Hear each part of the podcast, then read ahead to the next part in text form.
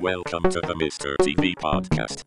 On today's episode, we are talking with Brian Bannigan Eleanor Leary, the co-creator of Sticking Around. We talk about how the show got off its feet, Brian's storied career, and the importance of perseverance. So sit back and enjoy the show.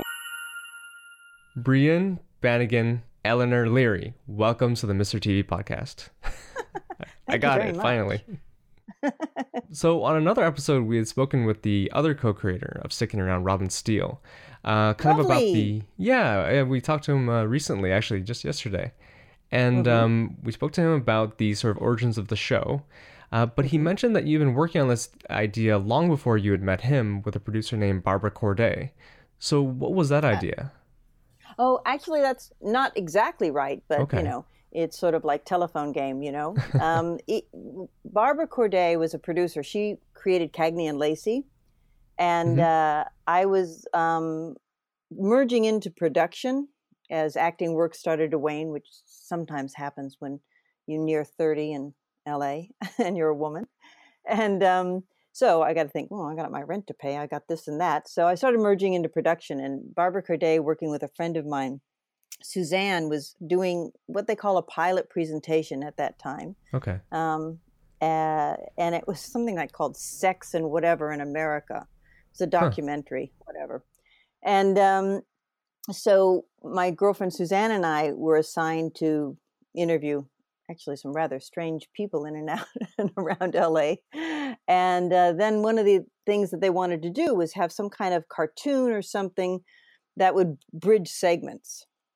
And so I was sort of tasked to find that. And I had seen Robin's brilliant stick figure theater on MTV.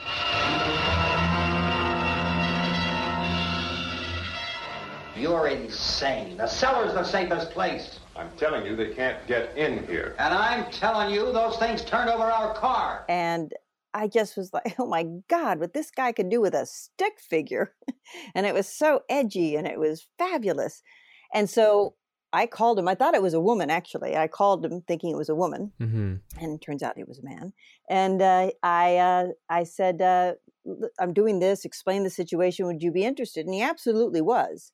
But then the pilot presentation wasn't bought. I think it was for ABC.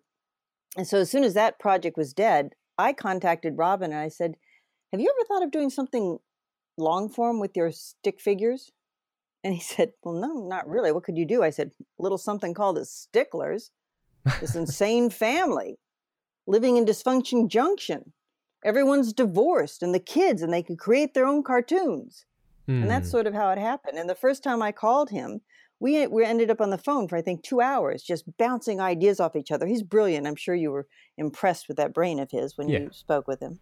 So I mean, those original ideas, you know, for the show, uh, and I mean, it being called, you know, the Sticklers, and now it being called Sticking Around. Yeah. It, How did the, I guess, the transformation from the Sticklers, the original ideas, um, where, you know, I, I'd heard from Robin, it was a bit about, you know, Stella and Stanley living in a home with Stacy, kind of having her going from one side of the house to the other.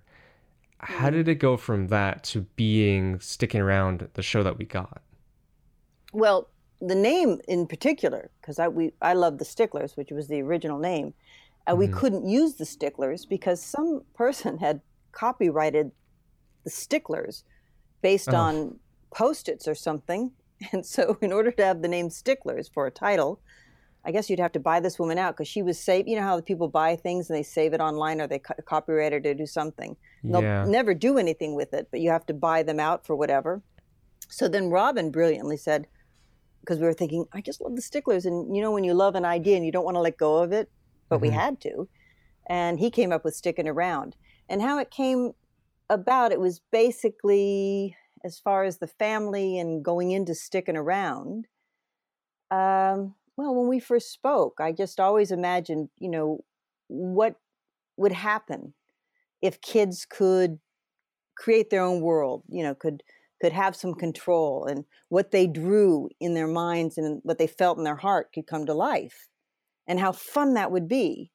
And um, so that's just sort of how it went from there. And mm, because my childhood was was rather unusual, and I don't ever really think Stanley and Stella sort of lived in the same place. In mm, the place that I grew up was called the Prince Garden Apartments in uh, Tucson, Arizona, and it was these kind of ramshackly apartments, and people lived across like a gravelly driveway from each other with six, you know, small units, and so everyone knew what everyone was doing and stuff, and and I think maybe we had Stan living across the way or whatever. I don't know if they actually lived together. I'm not sure.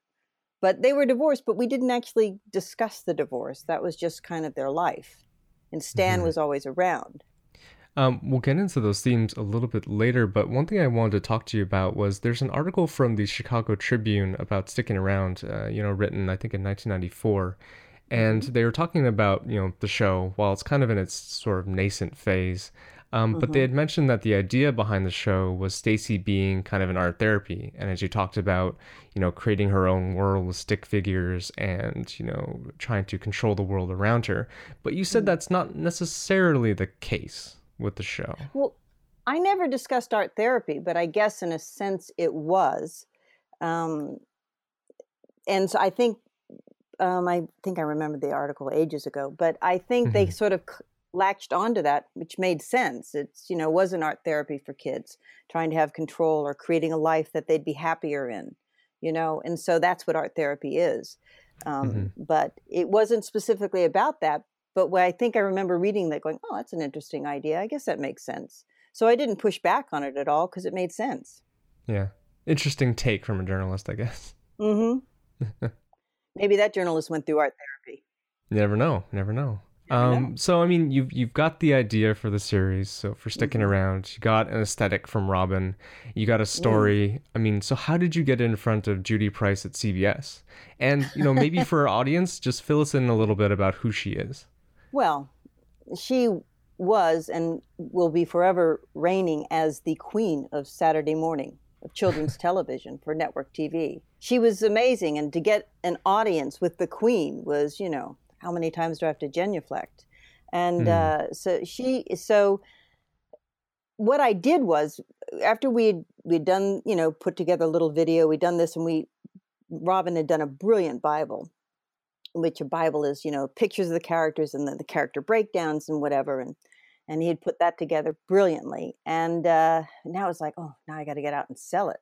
Who's going to meet with me? Because I was an actress some say questionably because the last thing I'd really done was CHiPs, so it's always iffy with that. and uh, so I, who's going to meet with me? So I called a dear friend of mine um, named Jeff Sagansky, who had been president of CBS at one time. So he was Judy Price's boss, basically. And uh, I had met him when I was an actress in Black Sheep Squadron, and he was just starting out in network TV. And we became fast friends because he's from New England, as I'm from New England originally. So I called Jeff. I said, Jeff, could I just, you know, I want to pitch this thing. It's stick figures. you could hear his eyes roll on the back of his head. I said, No, it's funny, really. It's a sticklers. It's this. he said, What do you want, Larry? I said, I just need a meeting. Do you think you could get me a meeting with Judy Price? Mm. I hmm. promise I won't embarrass you. It's really smart. and uh, I've got a great partner. And he said, Oh, Larry, let me see what I can do. So that's how I got in the door with Judy Price, and it, I'm sh- it was really a mercy meeting. I mean, her former boss, who is now the head of TriStar, um, said, "I've got a friend. She's got this cartoon about whatever." so, as a courtesy, right. that's why she met with me, for sure, because I had no track record whatsoever. Um, but I mean, my understanding is though is, is that meeting actually went really, really well, and you got a green light for the was, show pretty much right away. Yeah, yeah, you, yeah. It's um, it was quite amazing actually, Matthew. It was. I walked in, and I had the video mm-hmm. that Robin and I had put together that we had painstakingly. I'd never met Robin. We talked everything over the phone, right? So when we were putting together video, I flew to Northern California to meet with him, and uh, help put together all the cells, the hand painted cells. Robin had drawn all these cells for the 30 second kind of vignette to introduce the sticklers. And so I flew to Northern California. He showed me how to paint all the cells. And uh, and then um, we had dinner, and I flew back with all the paint and equipment and about I don't know 200 cells or whatever it was, and hand painted all the cells. and so then uh, uh, we had then that was done. Then we had to choose a theme song and all that. So that was done. So what was amazing is that when I walked into Judy Price's office, we had the Bible, we had episode ideas, we had the little vignette video, but I walked in and like with Sagansky, you could hear her eyes roll in the back of her head when she saw me, and Robin wasn't there, you know. And Okay. uh, so I walked in. How do you do? How do you? She didn't get up behind from behind her desk. I went, "Oh, okay, that's all right. And uh, I don't know, chit chat. And then I said, well, I've got a video. And she said, oh, that's good. And she pointed to the cassette because it is in the dark ages, whereas we're still using video cassettes. Right. And um, I put it in. I'd handed her the Bible, and um, the video started to go. And it, the theme song was actually particularly. We Robin and I struggled. What kind of theme song? We got to have got to have music because no one's going to be Mhm. talking on it. So we came up to. I came up with the idea that a theme song from Camelot. It, my mother used to play it all the time. It was this musical called Camelot about this Right. mystical and place, and well, it goes something like this. So I plug in the thing, and Robin's little he put on the beginning, and now for something completely different. And we had cutouts of couches and chairs and everything, and the screen's blank just with that from catalogs and stuff circa 1950, 60, 70.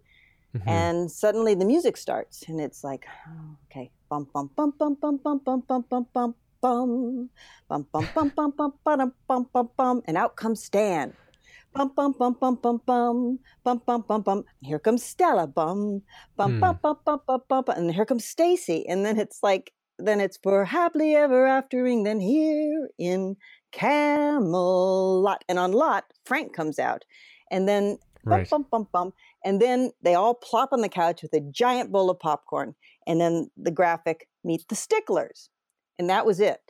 And then the show, everyone was quiet. I mean, Judy was quiet. I was like, my heart was pounding, but I watched her the entire time she's watching this little video. Her face didn't change at all. I went, oh, better start packing up my things. and uh, she kind of stood up from behind her desk, leaned on the desk, leaned in, and said, I like this. Then she walked around from the desk and said, I want this. And I was like, oh. And then she said, but not for a series right now. I'd like to see this as 26 interstitials, one minute interstitials, in between regular, regular Saturday morning programming. I was just like, oh my God, oh my God. She says, how does that sound to you? like, oh, fabulous. Okay. and uh, that was it. And then she said, so have you thought about what studio? Oh, she asked, are you working with the studio? I said, well, sort of looking at at me and Robin. and then she Right, said, have you thought about what studios you want to work with? And I said, no. And she, you could, now she had like a spark in her eye. And when she rolled her eyes, it was, she was enjoying this in a really Okay. loving kind of way. And then she said, well, of course you have an agent or attorney. Mm, no. I mean, I had an acting agent, but I didn't. Oh no, she went, and she kind of laughed. She wrote down a name of a woman named Susan Grode. Call Right. her. She's the best one. And Susan Grode, as you probably know, you know, negotiated the deal for The Simpsons. Uh, But I didn't know that at the time. I just thought, oh God, an attorney that I could say CBS recommended. and uh, and then she gave us the list of the the uh, studios that that she likes to work with Right. and um, I didn't. I recognize. I can never pronounce it with Klasky Chuspo. I think it's Klasky Supo. Yeah, that's it.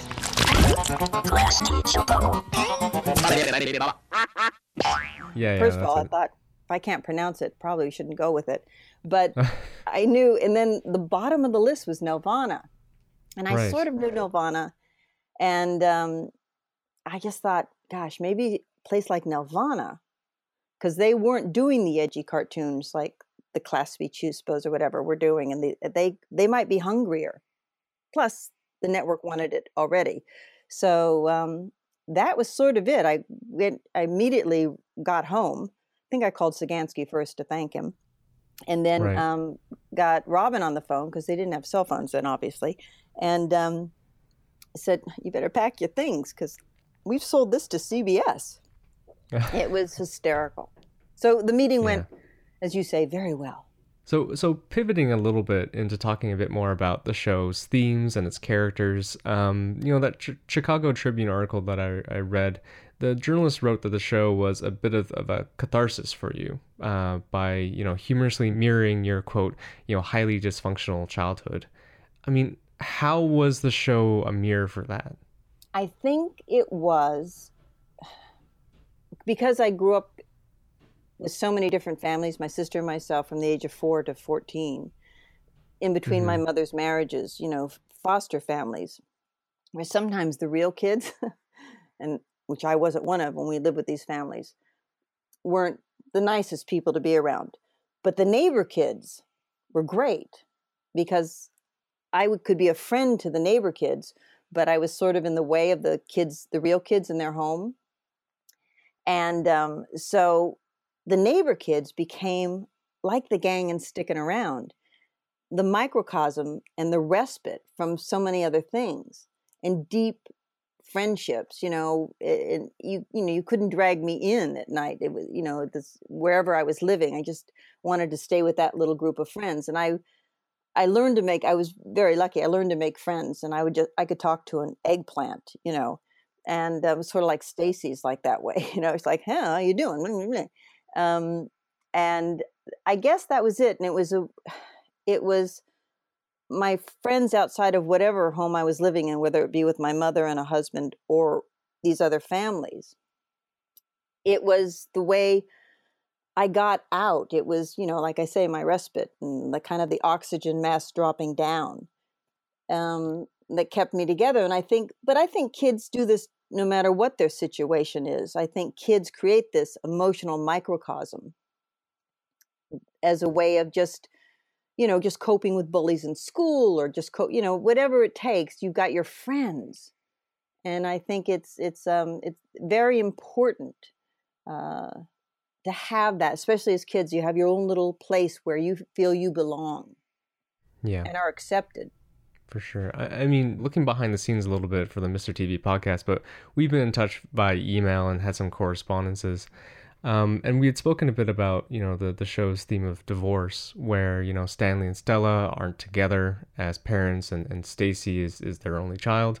Um, but the show never really gets into talking about divorce itself. Mm-mm. And yet, you know, the characters are included mm-hmm. in, in the show. And one thing I wanted to point out was is as a kid I didn't know what uh, latchkey kids were. Mm. Um, I just heard the name Latchkey Gardens. I thought, oh, that's a fun name. I like that name. that sounds like a nice place to live. And then, eh, you know, for our listeners who don't know, you know, Latchkey Kids refers to a child who, you know, returns home to an empty house at the end of the day. I mean, without talking directly to the theme of divorce and say a, a very special episode where you get into it, you know, how are you able to have a dialogue about that in the show with these characters? There was a time that, well, my mother was married, but both she and her husband worked. So when my sister mm-hmm. and I got home, no one was home from three o'clock in the afternoon till midnight. And we were just there. We had TV dinners. My mom would go out. I think we do a whole thing about TV dinners too and sticking around we'd go out so, once yeah. a week and we'd get a TV dinner each of us for every day of the week. And I loved that because um, it was like, you know, they, they have dessert in them, you know. So then we would put them in the oven. We were 10, 11. And uh, that's what we did. But, and we were told we were never to go outside, but we always went outside and saw the gang at the Prince Garden Apartments, but the Latchkey Garden Apartments, the Latchkey Apartments and um, a lot of those kids had parents and everything but we sort of didn't we'd hung, hung out with them and, and then uh, and we dragged the phone out so we could hear it outside the door so in case my mother called she never did but just so we wouldn't get in trouble for being out. So i guess it uh, not to make too much of it but i think there were so many kids like that and that was just their way of life. You know you know we always had food we always had a roof over our head we just didn't have the supervision. And my sister and I were very lucky because we had the other neighbor kids and and we also had some of the other parents along, which Mrs. Salazar comes in down the line for me.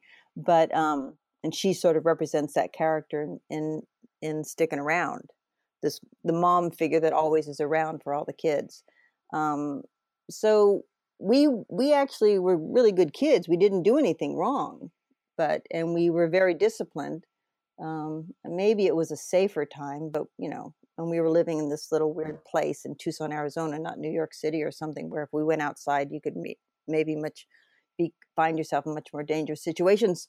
Like now, I think it'd be very scary with social media. Kids can be so, not to get off on this tangent, but you can, you know, very nefarious things can happen for kids just reaching out on social media because they want to get out. I could just get out Yep. within my little place.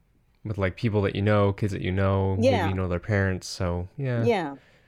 I guess what's interesting for me is I was born in 1991. So when the show was on, I was about five, six or so. Yeah. And I do remember watching it. And at one point, I remember realizing that Stanley and Stella didn't live together. And I remember talking to my parents about that. But what I remember the most, kind of from, you know, being a kid, is divorce being probably the scariest thing in the world really?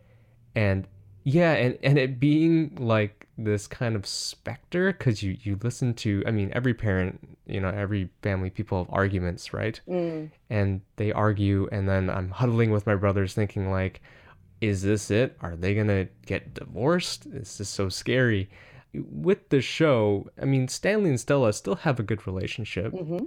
You know stacy still has two loving parents it did you know in a way make it seem I mean, not that scary. It it did kind of normalize the idea that you can have your parents be divorced and yet you can still have, you know, a normal childhood.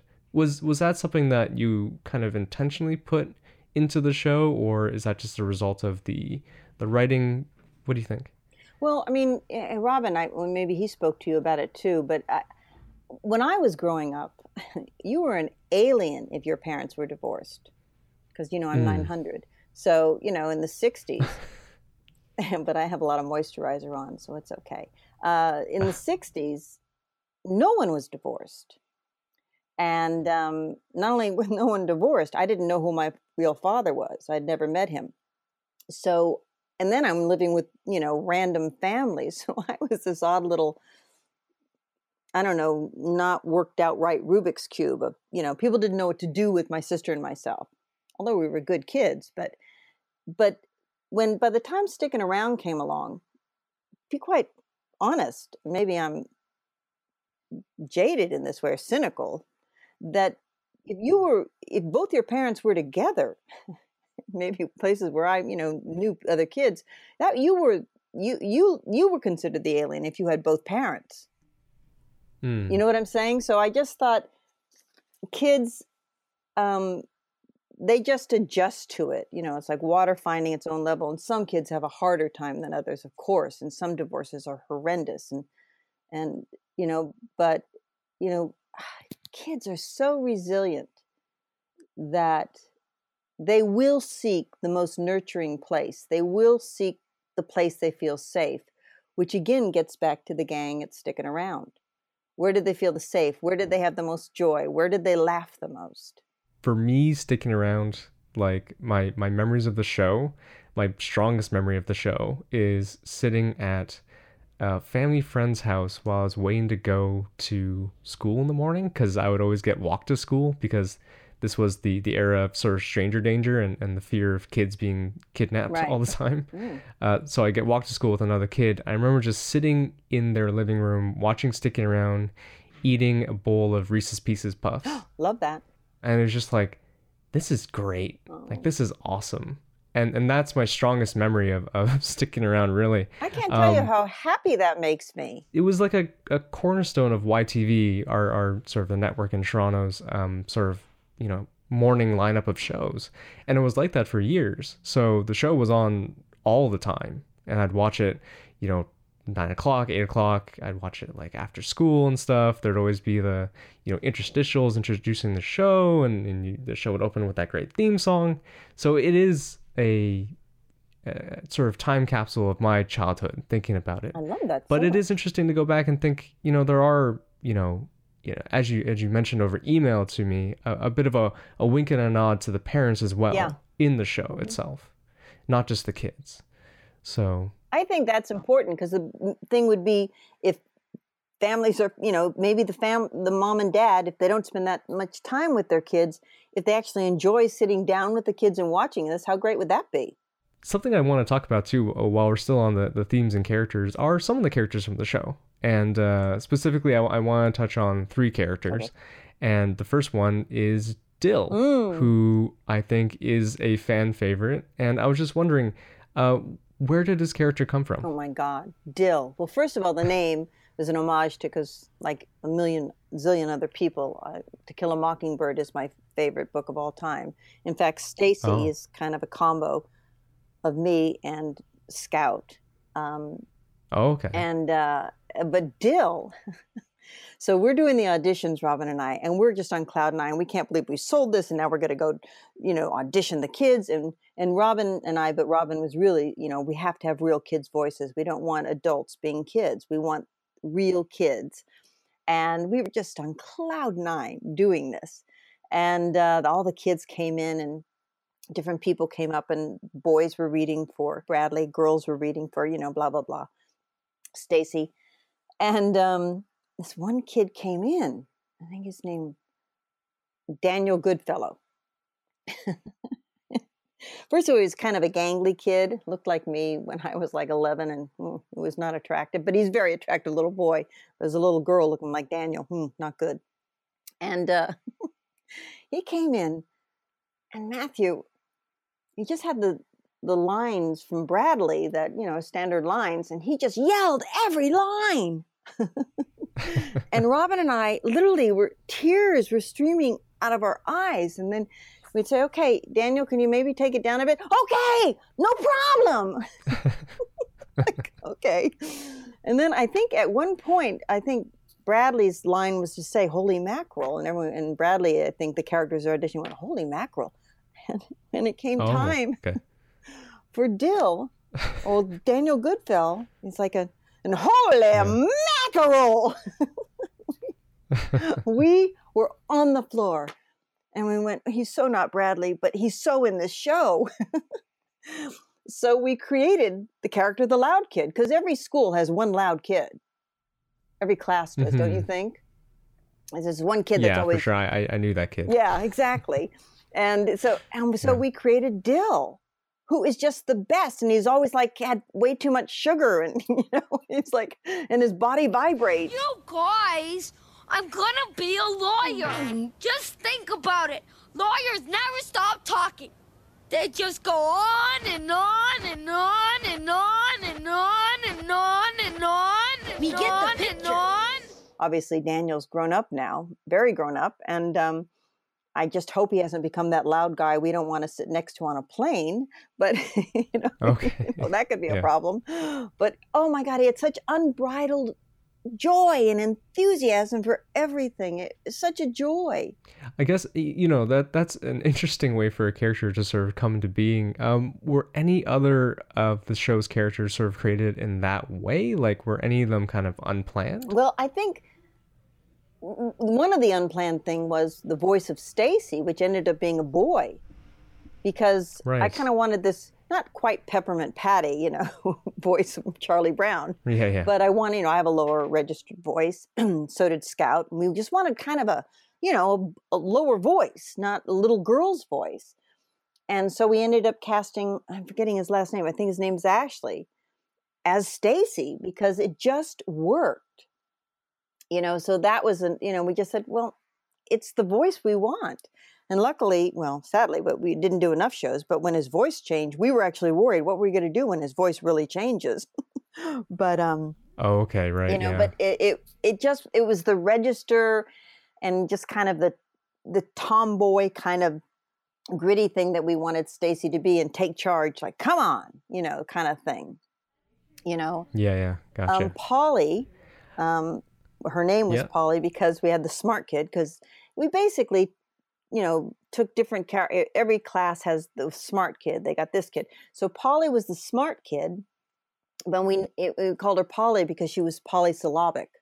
She used all these big words. Oh, okay. And um, that's why Gotcha. we called her Polly. And then Mr. Lederhosen, it was every coach you ever saw, you know, athletic coach. Mhm. Ms. Mobley, um, the lunch lady, we sort of named after Mary Ann Mobley from the Elvis movies, all too sweet, very pretty, Ms. Mobley.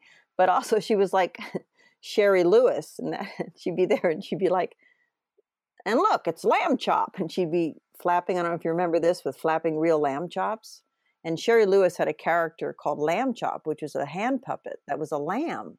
And then characters just evolved. Then Frank, the dog with the eating disorder, you know, I said, of course we have to have a, you know, dog, but that has to be, um, you know, it's okay, get a dachshund with an eating disorder. Perfect. And um, that was funny. And then the Mrs. Salazar character, because I talked to Robin about stuff and how I grew up and this and that. And there was always, you know, one mom that kind of was always around for the kids. And that was Mrs. Salazar, who I grew up with from the age of 14 to 16.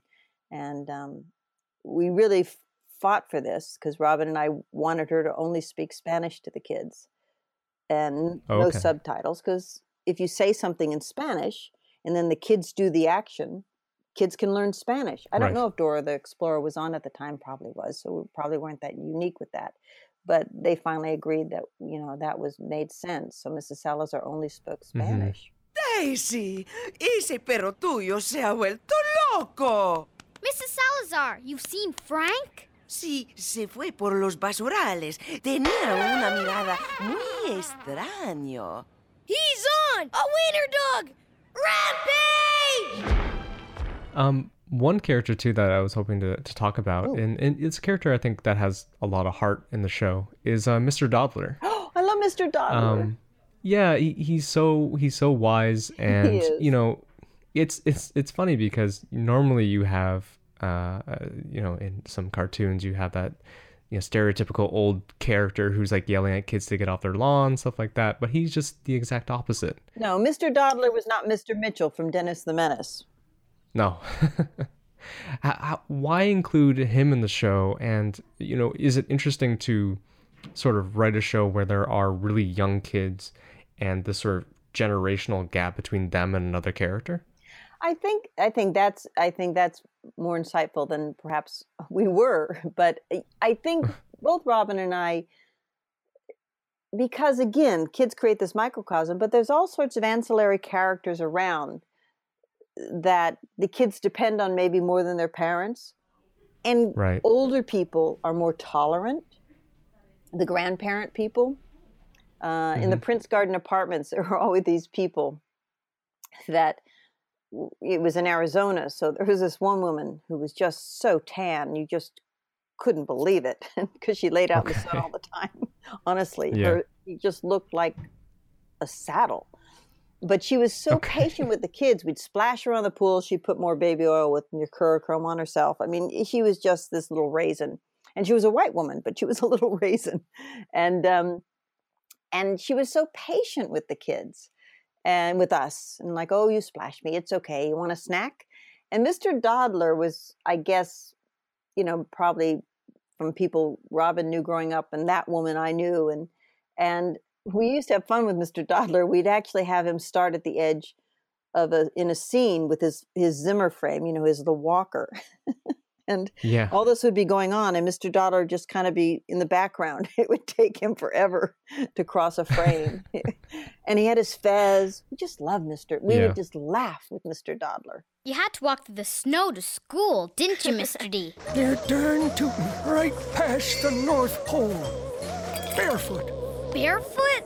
Well, shoes hadn't been invented yet, you see. And I remember the uh, the first episode that he appears on. He's kind of helping the kids deal with, I believe it's a dead bird. Uh, Oh, that's in the neighborhood, and he he's sort of giving them some guidance on how to give it a burial. And I think they ended up burying it in a dumpster.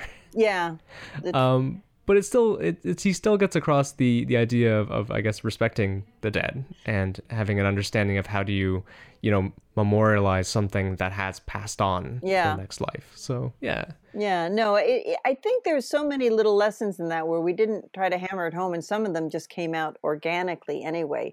And the dumpster was another character that Robin had Mhm. some fun with because when I was a kid, one of my chores was emptying the trash. And it was this huge dumpster with a really heavy lid.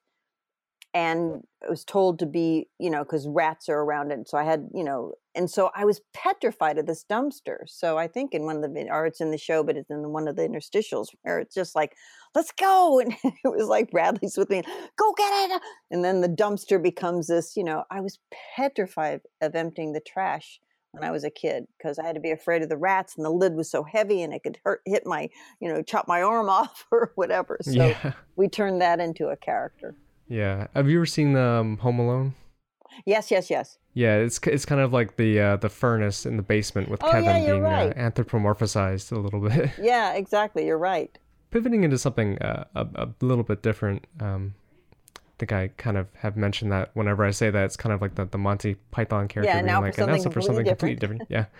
Um, I was hoping to touch a little bit on representation of women in the television industry. And um, one thing I'd mention is, and this is kind of the, a fault in my own podcast here, is that, you know, most of the people that I've spoken to have been white and male. No, and, really? you know, it- yeah, unfortunately. And it, I mean, I don't want to be too like saying fault of the industry, but it also it also is fault of myself too. Um, but there is a bit of a dearth in the difference between the number of female creators and male creators that are in the industry at the time. Um, and maybe you kind of get your perspective on that. I mean, in the 1990s, you know, what was it like for women looking to be in creator roles? Oh, well, again, that's sort of the only creator role I was in. And I pitched to a Mhm. woman who was head of children's TV, which was huge. And um, I honestly didn't think about that as an actress. I dealt with that a lot the sexism and, you know, kind of just, you know, be cute and be quiet. How's your hair? kind of thing. Um, I, you know, when you say it's like you feel guilty about not interviewing more, you know, women in this, there weren't more. And it's still an Mhm. ongoing battle. And, um, but I just, I just never thought of that. Sort of like when I was a kid, it's like, oh, okay, I'm going to go to LA and I'm, I'm going to be an actress. I mean, it was ridiculous, but I just did it. Now, if I had been born an African American with how I grew up, my lack of education, thinking I'm going to go to Hollywood and become an actress, the odds would have been Mm. against me because there wouldn't have been the roles for me. I wouldn't have been given the benefit of the doubt. Do you understand what I'm saying? That Yeah. happens. So, as far as being a creator and then eventually I, you know, a writer and whatever, um, it was interesting sort of pivot away from sticking around because again judy price was head of children she was the queen. She was the queen Yeah. slash king. She was it. Um uh so that was good. And she was also a woman that unless she rolled her eyes like oh who's this actress coming into the but she liked what i showed her. It didn't matter and and then you know she met robin and loved rob you know it's all that so she gave me a chance and listened um, and my friend Sagansky, you know, is, is always and still one of my great friends and helps me. But in fact, that's where I'm going to pivot into this other story as being a woman in a creative role, not just an actress role. How's your hair, kind of thing, um, and how old are you, that kind of thing. Um, Sagansky always liked my writing because I would talk to him about stuff I'd written and stuff. As we and he became like the king of Hollywood, and he ended up being head of TriStar Pictures and he called me um, to be a script doctor on a film. Okay. It was called Side Out, I believe, and it had been a turnaround, which is basically Hollywood purgatory. It means this film's never going to get made. But they had spent money on developing it, and I, after four drafts, all written by men, by the way. Sagansky said, "Look, Leary, I want you to try this. You've got great ear for dialogue. Do this, do that. Just, I just want you to just here's the script take a pass at it. Oh, God, okay, I don't know what the hell I'm doing, but whatever. So I did it, turned it in, got the green light, and uh, which was amazing. Within uh, the day after I turned it in, it was greenlit. So then, fade out, cut two. I'm going to meet with the director, and they were having a big round table meeting. And with all the executive from TriStar, this film's now been greenlit. It's got to be done. They brought in a director, and um, everyone's it's this enormous board table, board you know boardroom table, big Mhm. oval thing. Yeah. And there's one other woman there, and her name was Jennifer, and she was Sagansky's assistant, and the rest were men, including the director. So there were like six men, then Jennifer, and then as I'm rounding the corner to come in, I hear who turned out to be the director saying, Whew, that's the writer. Can you believe she can write with those legs? Oh. and I rounded the corner and went, Yeah, it's really hard to get them up on the keys. and uh, Sagansky, of course, laughed because he knows me so well. He's known me since I'm 18, 19 years old. And by this time, I'm 30 or Mhm. something. And, and he went, Oh, ugh." he was this interesting man. And then at one point, I was where they're going page by page of the script, and yeah, I like this, I like that, and then it gets to the, you know, sex scene of the film. Not sex scene, but Right. the romance, you know, and it was a low budget film. And I had written this thing where she's wearing a diaphanous dress and she they dive into the water and then her Mhm. sheer and then they go and, and then there's nothing other than that, but it's sensual and it's this and that and and uh, he after I say that he says, "Oh yeah, right, okay." He said, "I don't see where the sex is." I said, "Well, no, it's it's sexy, it's sensual, but this is a low budget film. You're not going to get an actress of, you know, a, a good actress that you want to get. That's you know for this budget." That's got to be willing to do. It's this is sensual. It's sexy. It works. And he said, "Yeah, Brie Babe." He called me Brie Babe. You handle the sensual and I'll handle the and he said effing. Okay. And I I went, "Oh." Everyone's silent around the table. And I said, "Oh my gosh, I'm sorry. Was I ovulating too loudly?" Uh, just a woman's point of view. it's a really good riposte there. It was a good one, wasn't it? It was one of those times you're like, oh, I said Yeah. that. I swear to God, Sagansky at the end of the table on the 900th floor in Century City, the you know behind him, the whole thing of LA behind him, he was taking a drink of bottled water, and he did a spit take. He was laughing so hard, and then this guy just looked, and then Yeah. it just you know but it was the sexism i just thought wow you know just you just go and go be pretty with your little legs you know and then he said at the end of the meeting he said yeah well brie babe and i got to hold up because i guess they put him up at the beverly hills hotel we're going to hold up and pound this thing out in the beverly hills hotel and he walks out and Sagansky around and he says don't even start Brianne. i said Sagansky, I don't want that man ever coming near me again. I'll do whatever you want. I'll write, write, write. I'm not going near that man again. I'll get it done. He says, okay. Creep. Yeah, but that was that was a such a I guess Reader's Digest convinced view of how women on a creative role were dismissed, and still, I guess, you know. Um, so it was it was actually funny, and I was really glad that I, it was one of my better lines. there's a something called the Canadian Media Fund here in, in Canada, and they actually set out some guidelines around. I know, I want to say like 10 years ago or so, where they basically said that if you want to have funding from us, and they provide a lot of funding to Canadian films, um, they said if you want to have funding from us, you have to have at least 50% of your executive roles on a on a show or, or anything be Love that. women. And yeah, and, and that was kind of their fix in trying to get more women into creative roles and ensuring that, you know, when you're in a boardroom meeting like that, it's not just a round table of dudes. It's like many people, many different kinds of people who are around a board uh, a board table like that.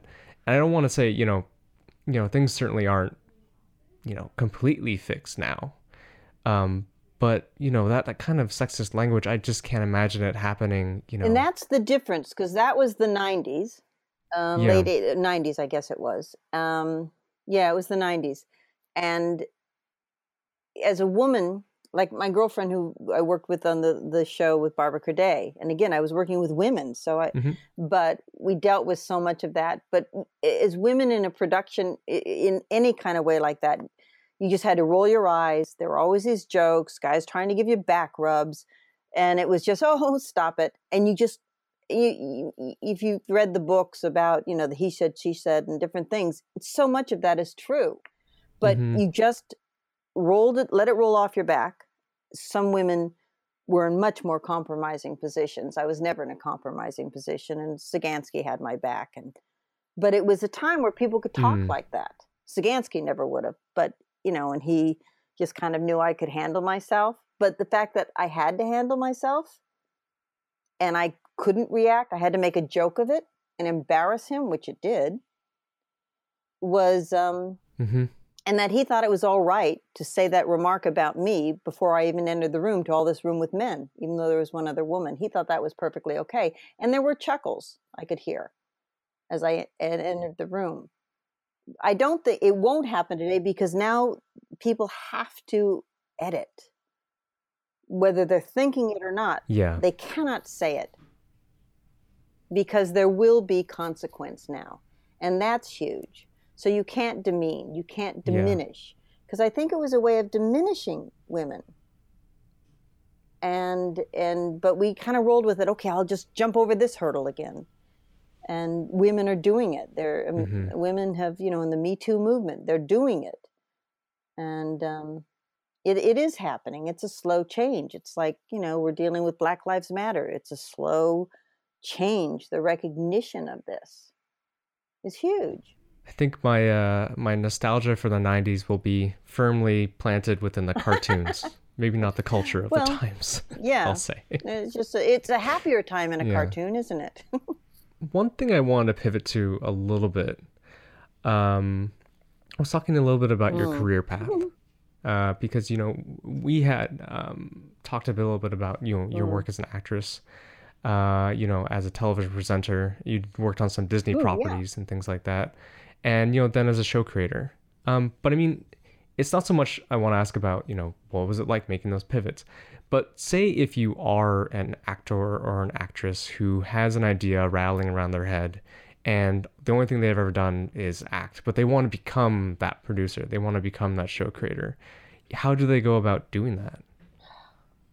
you know, when I was a kid, they say, "What do you want to do?" They say, "Just work really hard and persevere," which is still true. And dreams can come true, mm-hmm. which is true. I mean, from where I came from to where I ended up being and where I am now, it's it is true. You don't settle and don't put yourself down because there's too many people in line willing to do that. you know, you have to really believe in yourself. Now that's an easy thing to say. But it's also one of the things that I really believe the difference between success and failure is follow through. So if you have an idea, okay, 20 million people are going to say, no, no, you know, they're, oh, that's ridiculous. Brianne, just, you know, just go do your hair, put some lip gloss on, you know, or whatever.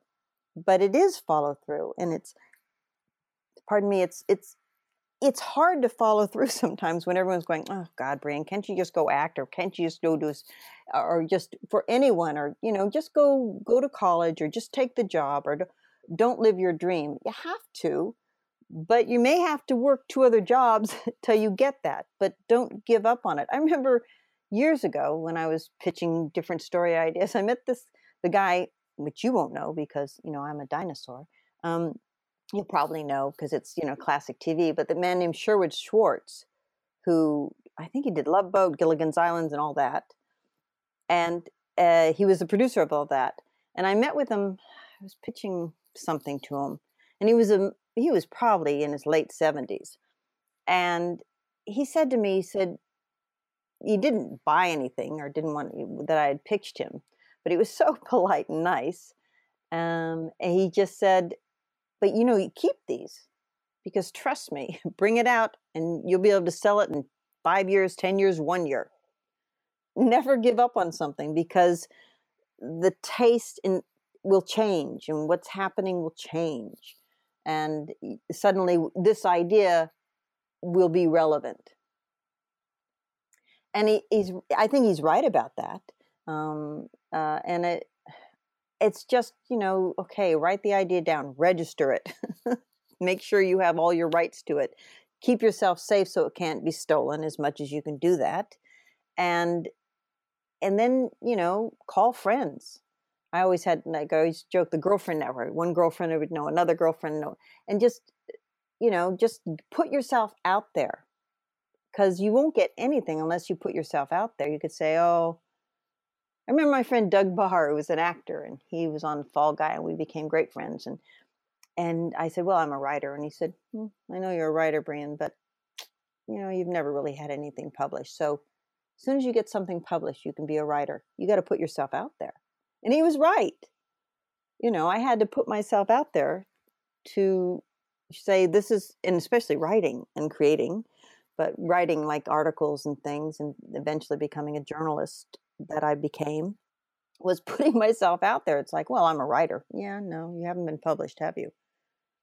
Not to diminish people that write journals or, you know, but no, if you're going to say you're a writer, at least put yourself out there and be willing to accept the rejection letters and wait for that one. Because you know what? A no is only a no until you get a yes.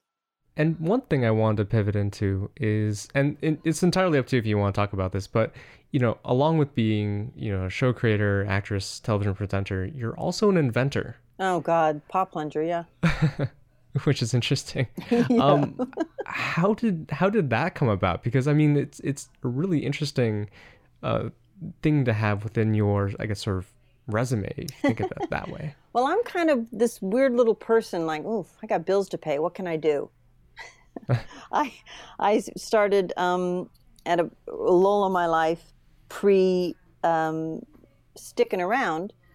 I started a catering company.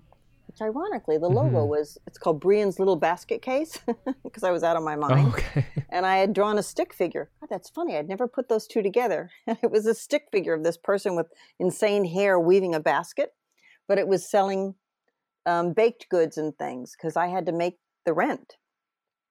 So um, with Paw Plunger, it was a, a long thing. I, and it is a long thing, and you can edit this out. But um. I was working yeah. for the dreaded Fox network, but I was doing like the New York um, Good Day New York show. It was Fox, but some of my stuff was on the Fox National Network, and and I was the entertainment correspondent. But I was happy, making a boatload of money, had this beautiful apartment, loved it all and had some fun. Wasn't trying to be serious about everything. And then, ba bam, 9 11 happened. Oh, okay, right. And um,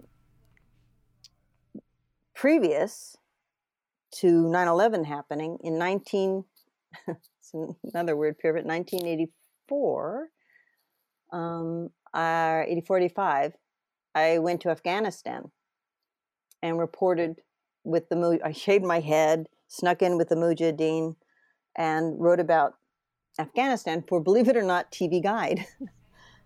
oh my God, okay. Yeah. Mm. Google me for a good wow. time. But um, so because I was trying to figure out a way, I'd bought my, I bought a house. I'd bought a house for my grandmother.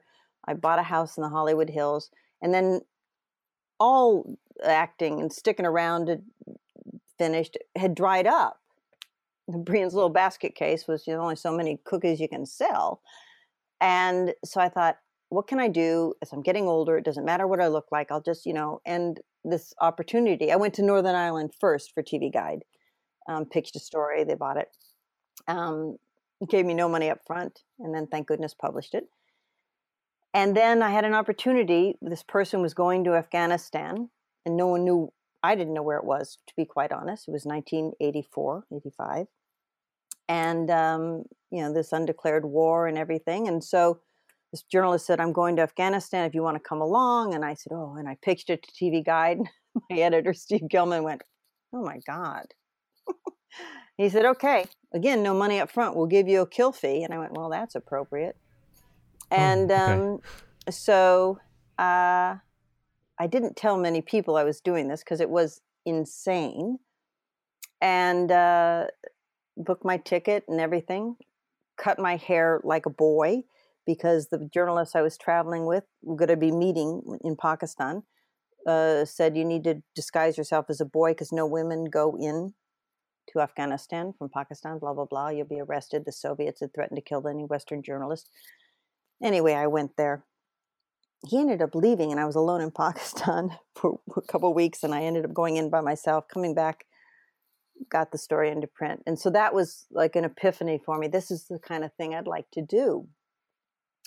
So then I started, because of that, I started getting work as a journalist on Good Morning America. I did the Fox thing. Then when 9 11 happened, I was on Fox. I was the only person that actually had been to Afghanistan.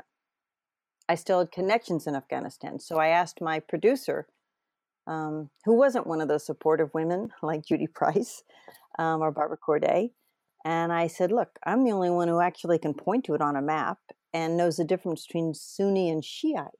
You know, I said, and I've been there and I have contacts there. I'd like to go. And she told, I said, at least let me go to ground zero and do some more serious stuff or interview the Muslim community in New York who are suffering from everything, you know. And she said, You were hired to entertain, not educate. I said, Oh, that's what I said. I mm, okay. So that day I left and I went to the Pakistan consulate and got a double entry visa. It was September 17th.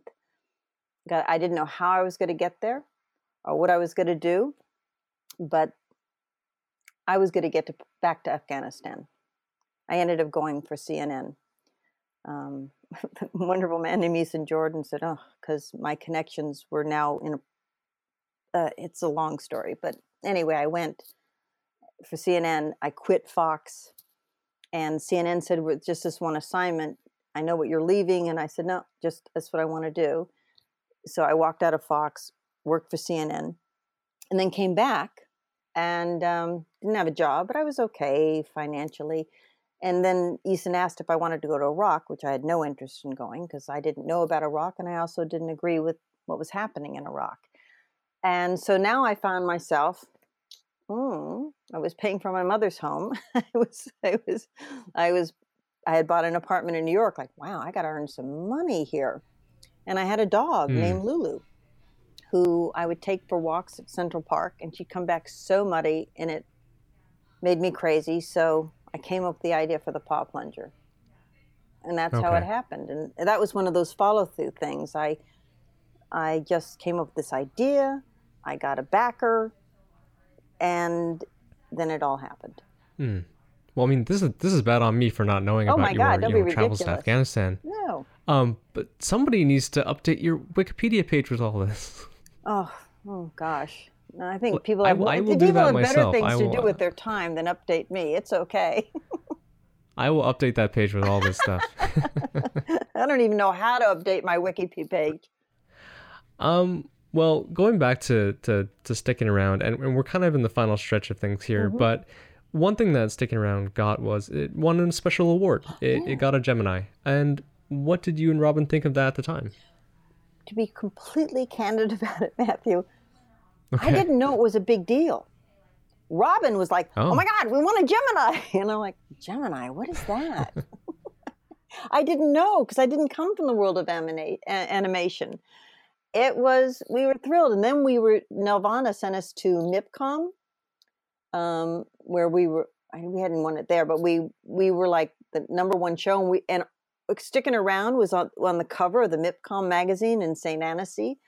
Uh, it was and we were treated like royalty it was like wow yeah it was it was thrilling and what i love the most about it is robin who is brilliant and um, he's the animator um, and you know i i just thrilled that we got such recognition and the team at nelvana got such recognition you know it was just it was it was so nice to be recognized you know and that that was good but i had no plans on pursuing an animation career unless you know I came up with some other goofy idea that you know I found a partner with and stuff.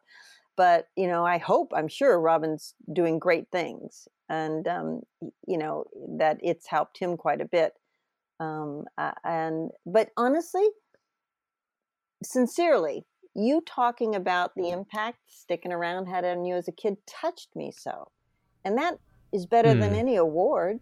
Um, Sticking Around was on the air for about three seasons, three wonderful seasons to me.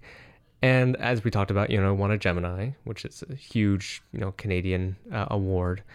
Um, so I guess the question is, with these accolades and you know how well the show was doing, why did it end? I think it wasn't. Um, well, I think the not the climate. What's the word I'm thinking of? It, it, things were changing so much in television and children's television.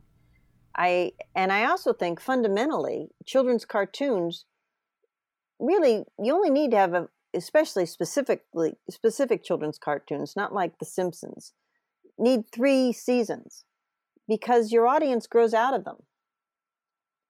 By the time you're six to nine, you might have moved on, you know, or nine to 12. And also, sadly, for the creators, you don't, I know The Simpsons, you know, Matt Groening gets residuals and stuff. You don't get residuals as a creator. So it's very inexpensive television to keep replaying and replaying and replaying without making new. So it does make sense. Your audience grows up in a way, and you know you can just keep airing it. I imagine, I hope it's sticking around. Will be coming back. I think it's been airing somewhere, maybe in the UK. I don't know, but it'll come back. But it won't cost any money. It's just, and it will still speak to the same age group and the same kids. Mm-hmm. Does that make sense to you? Yeah, it does. Certainly. I mean, uh, that's I guess an issue I've I've come up with with some creators where you know, there there are issues around their intellectual property rights Mm. and how much money they're actually able to make from a Mm. show and we had talked to talked to a creator named uh, Steve Schneer who was a, a creator of a show called Freaky Stories Mm. and he had sold the show and then he was like, "But where's the money?" Mhm. And they're like, "You're a creator, you're not going to get that much money." No, you don't. He's like, he's like, okay. So I, he still had to write for other shows and, and do other directing and do all that all that kind of work. So I mean, it, it's kind of counter to the idea of what maybe a person who's on the outside may think of a creator, thinking like, oh yeah, it's like a Matt Groening who has Yes. tons of money. So, but it's kind of the the opposite for a lot of show Well, it creators. is. I think. you- If you don't, but Matt Groening created again because you know the S- Simpsons were created like Sticking Around was as interstitials in the Tracey Ullman show, and Susan Grode Mhm. um, really negotiated a huge deal for him and was the first to do that. Where I think he does get residuals or certain things, and voice actors in the um, Simpsons get residuals, I believe. Um, but that was, uh, I think, a unique case. Maybe that will change with us. We were actually because I think Nelvana was a bit hungrier than the other studios might have been, which is one of the reasons we chose Nelvana. We were able to not get residuals, but we were able to get created by and consultants and produced by. We couldn't get executive producer, although the first year that's what we were doing in interstitials. Um, but it became this, you know, it's this whole bureaucratic thing that happens but we were happy to get what we got and we were paid well and and we were just thrilled that it was being done but you don't have a lot of power as a writer. You as a writer as a creator you you kind of get bombarded with all the reasons why you're not going to have power and um, you know it, it's uh, it's an interesting lesson. I don't know how much that's going to change uh, it's changed somewhat, but uh, it's you know you're not going to get rich doing it, but you will be enriched if what you're doing is what you love, which is not going to put bread on the table, but You can learn to make bread, I guess. exactly. Um, I guess just as a final question, I mean, what do you think is the lasting legacy of sticking around? Well, I think it's what you said to me that you were touched by it. You remember these characters, and it made you laugh, and it was a safe place to go, and a fun place to be.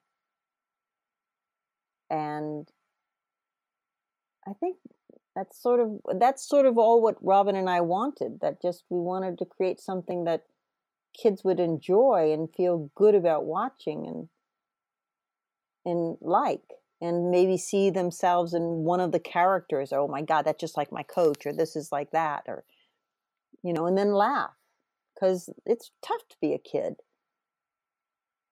so I, I and get some joy from it that's huge i can again yeah i'm very i was very touched that of your reaction to it because i've never heard anyone comment about it except for in kind of the clinical way as a network executive or X, Y, and Z, and Okay. you know, so it's lovely. Yeah.